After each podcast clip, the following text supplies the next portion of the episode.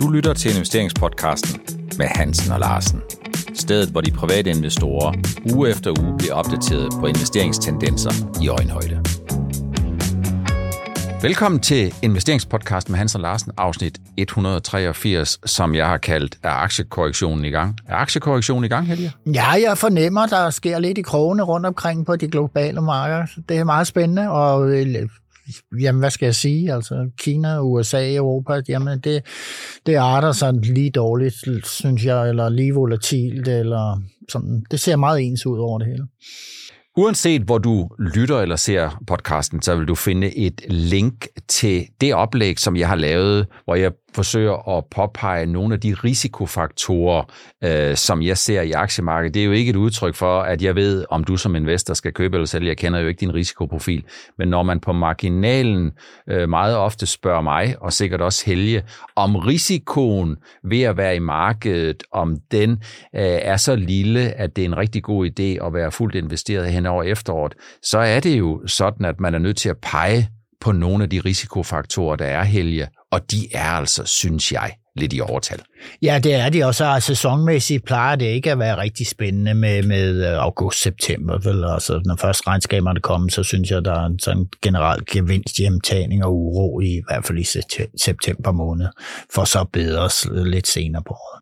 Men hvis man kigger på indeksniveau, Helge, jamen så er det jo fred og ro ingen fare, fordi indeks er jo domineret af øh, Novo Nordisk i Danmark, og kigger vi i USA, så er det Nvidia, AMD, Microsoft, Apple, Google, Amazon og alle de der selskaber, som jo, som jo performer rigtig, rigtig fint, og hvor investorerne har en rigtig god fornemmelse for AI vil være den driver, der tager den industri til det absolut næste niveau. Så Ja, Per, det har vi jo snakket om efterhånden flere gange her øh, i de senere podcast, vi har lavet, at øh, det er sådan, tingene forholder sig øh, på indeksniveau.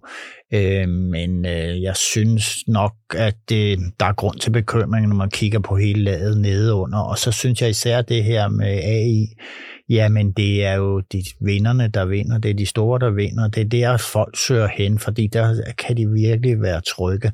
Og når jeg har set det sidste, den sidste statistik, hvor de store investorer er gået hen her i sommerens løb, jamen, så har de jo også lagt pengene på de store. Jeg, jeg tror, den, øh, den statistik, du tænker lidt på, det er den der Bank of America Fund Manager Survey, som ja. kommer en gang om måneden, hvor man ligesom måler folks risiko, eller investorernes, de professionelle investorer, dem der modtager penge for at forvalte investorernes penges risikoappetit, geografiappetit, øh, style, altså hvad er det for en type aktie, man køber. Og jeg synes da, at det giver god mening, når man ser, at det er de investorer, de store investorer, som har købt op hen over sommeren og koncentreret deres indkøb i de her øh, store tech-selskaber, så giver det en god mening, at de er steget. Jeg synes måske ikke, det giver god mening, at de lige nøjagtigt timingsmæssigt har købt nu. Det kan, jeg er vi, helt, vi er helt enige om. Altså, hvor de private investorer har været på, på i, i markedet tidligere og ufortrødende knoklet på mange af dem, og så placeret i de store. Jamen, så det undrede mig også lidt, da jeg så det her lige den seneste opgørelse, at de havde købt så meget, så der kontanter på sidelinjen, det var ret lavt. Og det er jo sådan, at når man ikke har så mange penge i pottemunden, jamen så har man jo ikke så meget at gå på indkøb for, hvis det nu skulle vise sig, at noget af det, man har købt, det bliver mindre værd, og man har lyst til at supplere lidt op. Og det er jo nogle af de der risikofaktorer, som vi formentlig kommer ind på i dag, Helge. Men jeg kan godt tænke mig at starte et andet sted. De amerikanske 10-årige renter øh, er jo på niveauet 4, 15, 4,20. Det har jo tidligere været noget af det, som investorerne har været nervøse for. Øh, men det ser ud som om, at investorerne har ikke sådan rigtig taget notits af i stort omfang, at renterne lige pludselig er steget ret kraftigt igen. Nej, og det bør de jo sådan set gøre. Ikke? Altså, det kan ikke nytte noget, man har så meget teflon på, så man, øh, man, man ikke tænker sig om. Og, øh, men, men hvis vi tager trækker det ind i billedet, at ja, men, øh, hvad, hvor er investorerne gået hen, og det er særligt rentefølsomt, det må man jo nok sige, at de store vinder, de har koncentreret virksomhed, de har koncentreret pengene i, det, der er renter ikke det store problematik for dem. Øh, så ja, hvad skal jeg sige om det? Altså, det er ikke noget, man snakker så meget om, men øh, det afspejler sig så måske i de underliggende aktier i markedet. Oliepriserne, Helge, har vi jo øh, været inde på et par gange i løbet af 2023, og øh, hmm, det er jo en risiko, at oliepriserne øh, går lidt opad igen, og oliepriserne er jo stedet noget. Rusland er ude af ligningen med hensyn til at være global forsyner, eller i hvert fald med udsigt til at kunne forsyne en del af Europa. De øh, sejler til øh, Kina og Indien med deres øh, olieleverancer, og samtidig er det jo sådan, at Saudi-Arabien er egentlig lykkedes med at balancere markedet på en måde, så selvom man er lidt nervøs for væksten i Kina, i USA og Europa, jamen så er det ikke noget, der har betydet noget for nedadgående pres på oliepriserne for hver gang det ser ud som om, at væksten den ser ud som om, den er lidt lavere, jamen så siger Saudi, saudierne, at øh, så vil de producere lidt mindre, og det får egentlig øh, øh, øh, gen, øh, øh, genbesøgt den der historie om, at øh, forholdet mellem udbud og efterspørgsel er ret, øh, er ret stramt. Ja, det er rigtigt. Øh, den historie har ændret sig lidt sådan hen ad vejen. Ikke? Altså, vi så øh, en meget høj oliepris, da Ukraine skete, det skete alt det der, og så faldt det tilbage. Så kom vi i en situation, som egentlig talt ligner den nuværende med, med, med efterspørgselsmæssigt, men der faldt der olieprisen alligevel. Nu er vi oppe på, øh, på, på olieprisen primært for på grund af Saudi-Arabien og de udmeldinger, der kommer før det, den har, det, har, det har åbenbart for større styrke. Ja, altså, jeg har da kigget meget på forbindelse med olieprisen, og kigger meget på, hvad der sker i Kina. Altså, det er jo en kæmpe motor, der ligger derovre. Det er vist nok verdens største importør af olie, ja, det er det. Øh, så øh, hver gang, at der ligesom kommer tal for industri og alt muligt andet, så kan man se, der trods alt der er lille, tilbage, lille tilbagefald i, i olieprisen. Men det, den er overraskende høj for, for efter mit, min, min bedste overbevisning. Hvis man kigger på, og apropos Kina, jamen så kan man jo sige, at i Kina, der har man ikke de udfordringer, som man har i Europa og USA med hensyn til en for høj inflation. Der har man måske mere en svigtende efterspørgsel, en svigtende tillid. Vi har deflation derovre. Deflation. Og man har udfordringer i ejendomssektoren. Det er jo noget, vi har hørt øh, tidligere, øh, og det er noget, der kommer op en gang imellem. Men som udgangspunkt, Helge, så kan man sige, at sværere vækst og sværere vækstforventninger burde jo egentlig give den kinesiske centralbank et alibi for både at slække på reservekraven til bankerne og sænke renterne ret markant. Men det er jo ikke sådan for alvor noget, som overbeviser investorerne om, at der er en en til en i den der ligning. Ja, de har også sænket renterne lidt i den her uge med 0,15, øh, og renterne er faktisk en ret moderate i Kina. Men investorerne, de er jo ikke til sinds til at købe ind på en situation, hvor den kinesiske centralbank øh, og eller den kinesiske stat, de lader en stimulans bazooka. Det, jamen, vi snakker også for det før, før sommerferien, der snakker vi om det her. Ikke? Altså, det ser ikke ud som om, at kineserne de agerer særlig aggressivt og, øh, i markedet, både finanspolitisk og pengepolitisk. Altså, de holder, holder og, og tager, tager tingene stille og roligt derovre med det. Men øh, markedet har jo sådan set skrevet lidt på, at de gerne vil have jo lidt hjælp derovre. Men hvad er det, de kan gøre? De kan gøre en masse for den indlandske efterspørgsel. Men hvad er den indlandske efterspørgsel? Presset af i øh, Kina. Jeg tror nok, at det, det største investeringsobjekt, den, den almindelige kineser har i Kina, det er ejendom. Hmm. Mange af dem har tre tomme lejligheder liggende, og, og de har sat alle pengene. Det er historisk set der, hvor man har placeret pengene som privat, øh, privatmenneske i Kina. Øh, og så aktierne, det, det er jo værd cirkus derovre, det er den indlandske øh, børs, de indlandske børser derovre. Men ejendomsmal, og når der er uro der og bekymringer der, så tror jeg nok, at øh, lige, meget, hvad, lige meget hvad man stimulerer med, så vil man være tilbageholdende øh, i forbrugsmæssigt i Kina. Så Kina er jo sådan lidt af det hele, og oveni alle de her ting, så er der jo geopolitikken, og der er Taiwan, der er Kinas holdning øh, pro i kontra til Rusland, som jo skiller verden. Så man må egentlig sige, at Kina, det kan ende med at blive godt, det kan også ende med at blive lidt skidt. Ja, det synes jeg, men det, der, der har været noget geopolitisk uro, det har der været de senere år, og øh, det, det her i Ukraine har gjort det værd. Når vi nu snakker om risikofaktorer, Helge, så kommer vi vel ikke helt udenom, at øh, det amerikanske privatforbrug, de er sådan lidt udfordret, synes jeg. Hvis vi kigger i 2020... De har gjort det meget godt her. De, de har gjort det meget godt, og der, var, der findes sådan et amerikansk mundheld, der hedder Never Underestimate the US Consumer. De, når de har nogle penge i hånden, så skal de altså se at få dem fyret af, øh, og det er de gode til. Men hvis man kigger i 2020 og 2021, ja, så den der covid-nedlukning, den gjorde jo, at opsparingskvoterne, de steg, og det gjorde de, fordi folk de, øh, stadigvæk forblev nogenlunde nogenlunde i arbejde, samtidig med, at du havde nogle, en gavmild amerikansk finansminister, som øh, på de kanter sendte nogle checks ud med posten. Så kunne man både øh, stimulere BNP ved at få det amerikanske postvæsen til at distribuere nogle checks, det er måske lidt gammeldags, øh, og samtidig så kunne du også skubbe til den udvikling, der gjorde, at den private opsparingskode, den var ret stor.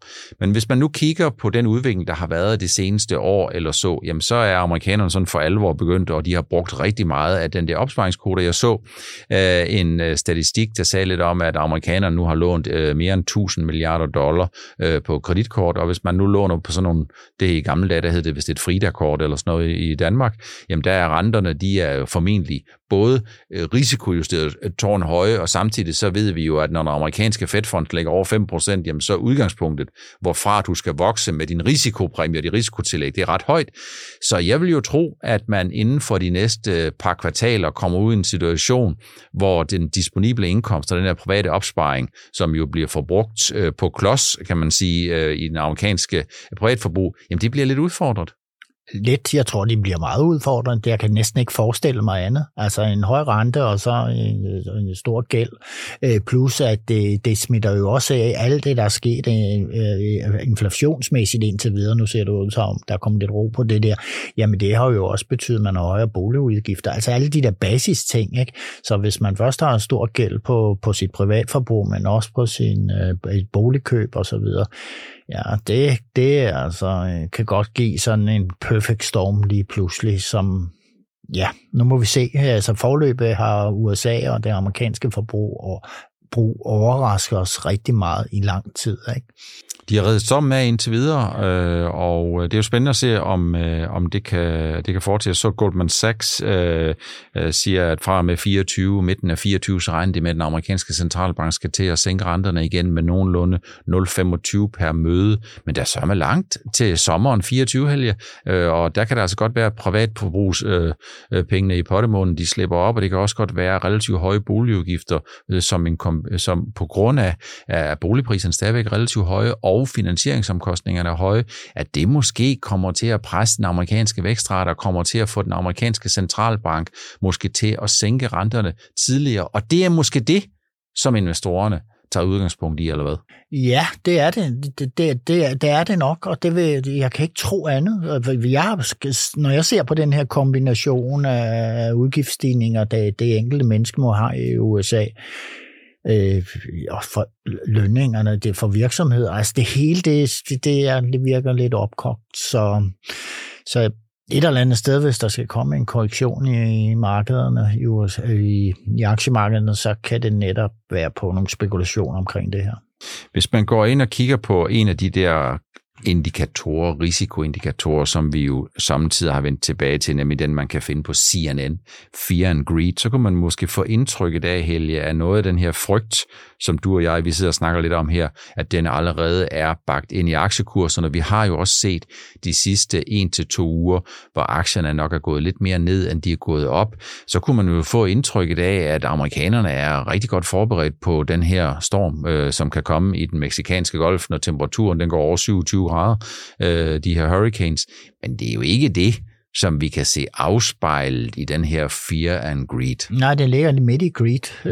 øh, greed-tallene, ikke? Så øh, jeg tror, Per, for det, når, når jeg snakker med alle mulige øh, i mit aktienetværk, så siger de alle sammen, at det går godt, og det har gået rigtig godt med aktien. Der er ingen, der ligesom øh, for alvor nævner det her med, at det er øh, meget selekteret. Altså det er Novo i Danmark, og så er det de der store tech-selskaber i USA. Så jeg tror folk, de er sådan, jamen de, de grådige på, på de gode, eller de, de ting, der er stedet. Mm fortsat. En kæmpe koncentrationstendens. Ja, for den er så stor, så det afspejler sig så, så et indeks. Lad os nu vi sige, at vi fjernede alle, alle de gode øh, aktier i det her, eller dem, der har performet godt. Der er ingen sikkert, der er ingen garanti, hvor de er gode alle sammen. Men hvis nu fjernede det der og kigge på det andet, så kunne det godt være, at nålen røg lidt ned på det her indeks. Så jeg, jeg synes i hvert fald, det er værd at holde en lille smule øje med. Vi ved jo, at de her sentimentindikatorer over lange perioder ikke nødvendigvis giver det helt kortsigtede rigtige signal, men vi ved også, at der, hvor mulighederne for at finde forklaringsgraden til den næste større kursudvikling, det er jo enten, hvis den her nål den er presset helt ned i bund, sådan så der ikke er nogen, der ønsker at købe aktier. Det er den jo altid, når aktien er faldet meget. Det er altid godt til en rebound, ikke? Ja, eller hvis vi kommer helt op i det mørkerøde felt, hvor man ligesom kan se, ligesom en bil, der kører 12.000 omdrejninger i første gear, så er det sådan, at der er en risiko for, at den der bil, den er overopheder. Per, det er overkøbt og oversolgt ja. i hver sin ende, ikke? Så hvis vi lige vender så en lille smule tilbage til Helge, den der koncentration og meget i USA, så er det jo AI all in. Øh, næste uge kommer Nvidia, og Nvidia er jo, øh, hvis nu øh, Nvidia, uanset om du er til Bitcoin mining, om du er til gaming, om du er til AI, eller du er til noget andet, så når det drejer sig om grafikkort og andre ting, jamen der hvor Intel de var, der er jo mange af dem, som formentlig lytter med her, de ved slet ikke, hvad Intel var for en størrelse. Det var jo et kæmpestort selskab. Der er ikke nogen, der kigger på Intel i dag. I dag der er det Nvidia all over, og hvis det ikke er Nvidia all over, så er det AMD. Og det er vel også sådan den her koncentrationstendens, hvor alle skal have købt nogle AI-chips øh, fra Nvidia, fordi AI det kommer til at overtage alt. Ja, altså jeg kunne se, at der, der var nogen, der var nervøse i forbindelse med Nvidia, det så den faldt vist 8 procent, men er stedet 190 procent i år. Mm. Og øh, så ser jeg efter det her fald, at øh, så går Morgan Stanley ud og siger, at jeg køb. Ja. Fordi der er muligheder for... Før regnskab. Før regnskab, fordi uh, target 500, og der er, uh, selv hvis der skulle komme en lille skuffelse, ja. så, så er der bygget en buffer ind, når aktien den er faldet 8%. Og det viser jo og illustrerer jo meget godt, der hvor investorernes interesser er. Ja. Det viser også og illustrerer meget godt, at øh, forholdet mellem risiko og afkast, jamen de er jo tiltet til, at skal du være i aktier, så skal du være i de få og udvalgte aktier. Og det er det, investorerne godt Og så skal vi være i det, så hvor der, man kan, der er tegn på stor vækst, og det er det, amerikanerne er så glade for. Det for, fortæller du rigtig, rigtig mange gange øh, ind ad vejen, at, at jamen, vækst, vækst, vækst, og mm. det er der, man vil koncentrere sig. Med hensyn til væksten lige i Nvidia, så læste jeg altså en pussy historie forleden dag. Det er Saudi-Arabien, de vil være verdensmester i AI. Mm. Okay, det vil de gerne være. Men de køber jo også de her chip fra, fra Nvidia og sætter sig på mm. en stor mm. del af det, de nu har. har ikke? Så, jamen, så kan man jo godt se, at kommer man den situation som virksomhed, jamen der er stor efterspørgsel på ting, når vi det kniver med at følge med det, så stiger jo prisen mm. tårnhøjt. Ikke? Ja. Så Nvidia, hvis man kigger 5-10 år tilbage, jamen, så ville man ligesom, hvis der er nogen, der havde sagt, at Nvidia ville være et af de selskaber, som ville passere 1000 milliarder US dollar markedsværdi, jamen, så tror jeg, at dem, der var langsigtet positive, de kunne godt se det, men de fleste, de vil lige vil sige, det er sådan set alt andet lige stadigvæk sådan et, det er et hardware-selskab, men de kan bare noget inden for deres område, og som du siger, Helge, vinderne, de vinder. Ja, og jeg kan sige en sjov, der er rigtig mange på Facebook i forskellige grupper, der, der har omtalt den her aktie og debatterer den helt vildt for 5, 6, 7 år siden, og, øh, de, de, og jeg forstod slet ikke noget af det her. Hvorfor gør de det? Mm. Kursen var jo helt forfærdeligt. Og så lige pludselig, så kom der andre boller på suppen, og så slap de ind til, og mm. så er de rykket videre. Ikke? Men det er, det, det er først og fremmest fra nørderne, jeg har kendskab til den her aktie, og det, det for mange år siden, de er begyndt på det. det Snak om den.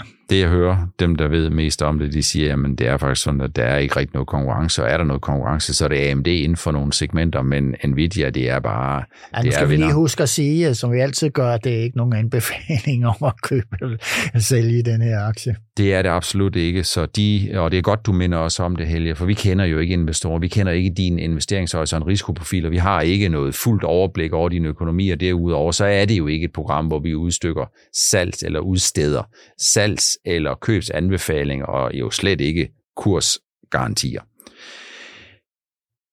flere og flere kigger lidt på konjunkturforløbet, Helge, og jeg ved ikke, om det er fordi, at Europas største økonomi, den tyske, den, den daler lidt frem og tilbage, at vi så øh, fokuserer mere på lavvækst eller risikoen for en recession. Men hvis du kigger på Kina, som får svært ved, tror jeg, at holde vækstestimaterne for i år. Hvis du kigger på Europa, hvor den største økonomi, den tyske, den er sådan lidt on og off, plus og minus, og hvor det jo nok er sådan, at der hvor øh, tyskerne i gamle dage, der havde de førersædet, nemlig biler, der må man sige, hmm, elektriske biler, der skal tyskerne nok komme efter det, men der indtil de gør det, jamen så er øh, Elon Musk og ikke mindst kineserne, jamen så er de jo på vej til at sætte sig på en del af det der marked. Og det er vel ikke så mærkeligt, at man også konjunkturforløbsmæssigt sidder og kigger lidt på, om den svækkelse, der er i Kina, den svækkelse, der er i Tyskland, om den kan sprede sig til yderligere dele af Europa, og om det også er sådan, den kommer til USA. Ja, det kan man kigge, det kan man kigge rigtig meget på, og man kan jo så også lige tage, tænke på, at øh, hvem er den, hvor eksporterer Tyskland mest? Ja, det er så efterhånden sådan, så Kina har overhældet USA. Hmm. Øh, men den falder, eksport til, fra Tyskland til Kina, den falder. Så puha, ja. Øh, jamen, jeg, USA er for flere grunde har klaret sig bedre end andre steder, men øh, måske med de høje renter og det, vi har snakket om i dag, kan godt betyde, at det, man også begynder at frygte, at der kommer sådan en synlig recession. Inflation er jo det, som skal give centralbankerne alibiet til at stoppe med at trykke på rente, speederen trykke pedal to the metal. Men sådan lige på kort sigt, Helge, der er der vel ikke noget, der sådan for alvor tyder meget på, at vi i løbet af det næste kvartal eller så kommer så langt ned, at vi kan øjne mulighederne for en varig 2% årlig prisstigning. Er der det? Nej, overhovedet ikke. Altså, der er pres på lønningerne stadigvæk, for eksempel i USA. Ikke? Altså, så det... Øh, ja, ikke umiddelbart. Så hvis ikke centralbankerne får alibi til at sænke renterne, og hvis centralbankerne har sagt, at vi kommer først til at gøre noget i det øjeblik, vi får alibiet, og markedsrenterne, de går i den retning, som de nu går, fordi investorerne måske siger, at det her det bliver higher for longer, så er der jo et af to, der skal give sig. Enten så skal aktierne give sig, og nogle af dem er begyndt at give sig en hel del, eller også så skal obligationsrenterne give sig. Og sådan her på kort sigt, så ser det måske mere ud som om, at det er aktierne, der knirker lidt. Ja, og de knirker, altså fordi hvis du ser de der, vi snakker meget på ProInvest om sektorrotationer, og det er jo fordi, vi har så, meget farma, så mange farma- og biotech-interesserede øhm, øh, øh, brugere på ProInvestor. Øh, så de kan jo godt mærke, at hver gang der sker lidt på tech, så rykker man det også. Men, men det, det man også kan mærke, det er, at aktierne giver sig mere end, end, end, end en sektor rotation vil berette i nuværende situation. Der er stillhed, og der er også lav omsætning i mange aktier. De falder stille og roligt under lav omsætning. Det, det er normalt ikke et sundhedstegn for. Så for rigtige ak- aktieinteresserede, der kan man sige, så det at være langsigtet investor i obligationer, det er måske the second opinion, men det er vel ikke øh, sådan, Helge, at dem, som ligesom tvivler en lille smule på, at de bare per definition tager deres penge ud af aktier, og så sætter dem i renteprodukter, de gør det, hvis de tager deres penge ud af aktier, så gør de det et langt stykke hen ad vejen, fordi de er lidt nervøse for at lige pludselig stå på den der perron, hvor der kan køre et minus 10% tog forbi. Ja, det tror jeg. Det, men, men der har også været, som vi har snakket om allerede i januar måned, jamen det er et volatilt år øh, på, og det er det jo. Øh, det eneste, der ikke har været volatilt, det er de aktier, som vi har snakket om her, altså Novo og andre rigtig gode, eller Lilly og så hele den AI-sektor. Så det er sådan, at hvis man har været overvægtet Eli Lilly og Novo Nordisk på den fede måde, eller har været lang i all-in AI-aktier, så bliver 2023 formentlig et, ikke kun et godt år, så bliver det et fænomenalt år. Ja, det og, bliver nok et af de bedste, de folk nogensinde har haft. Og hvis man har forsøgt at finde nogle af de selskaber, som er fornuftigt prisfastsat, og hvor udviklingen måske på kort sigt er lidt et spørgsmålstegn, så er der stor risiko for, at man faktisk får en 10-15% afklapsning i år. Det viser jo bare, hvor polariseret øh, den her verden er, og der er meget ofte nogen, der ligesom, som jeg hører, der siger, at dem, der investerer i indeks, jamen det er jo nogen, der hele tiden har risikoen, altså har en større risiko, end du egentlig kunne, øh, kunne forestille dig, fordi de hele tiden køber det, der stiger mest. Men i virkeligheden, så kan man sige, at billedet er jo lidt mere nuanceret, fordi dem, der køber en indeksbaseret, de sørger jo egentlig for hele tiden at få et indeksafkast. Og jeg synes jo ikke, at man kan sige, at dem, der er indeksinvestorer, dem, der er passive investorer, at de bare har en overnormal risiko i forhold til andre investorer. Det synes jeg, det tænker jeg, det er sådan lidt en misforståelse. Ja, det, det er jeg fuldstændig enig i. Det var det, vi havde valgt at tage med i afsnit 183 af investeringspodcasten med Hansen og Larsen, om aktiekorrektionen kommer, om den allerede er i gang, om der er tydelige tegn på, at investorerne er ved at trække aktiefølehornene en lille smule øh, til sig. Vi ved jo ikke, om øh, Øh, hvordan din investeringshorisont og risikoprofil den er, og vi kender jo ikke omfanget af din økonomi, og vi laver ikke aktierådgivning. Og på den måde, jamen så er det sådan, ligesom det har været i de foregående 182 afsnit af investeringspodcast med Hans og Larsen. Det er dig, der træffer de bedste øh, beslutninger med hensyn til, at du er den bedste investor, som du kan være. I næste uges afsnit 184 af investeringspodcasten med Hans og Larsen, så kommer karakterbogen, øh, og jeg vil allerede nu godt øh, røbe en lille smule, at jeg synes, at de seneste regnskaber, de har været lidt til den bløde side. Lad os se i næste uge, om jeg kan overtale Helge til at købe ind på den præmis. Tak fordi du følger med, og tak fordi du stadigvæk er interesseret i at blive investeringsopdateret på det, der sker på de finansielle markeder, på lige underkanten af 30 minutter. Jeg glæder mig til, at vi skal ses i næste uges afsnit.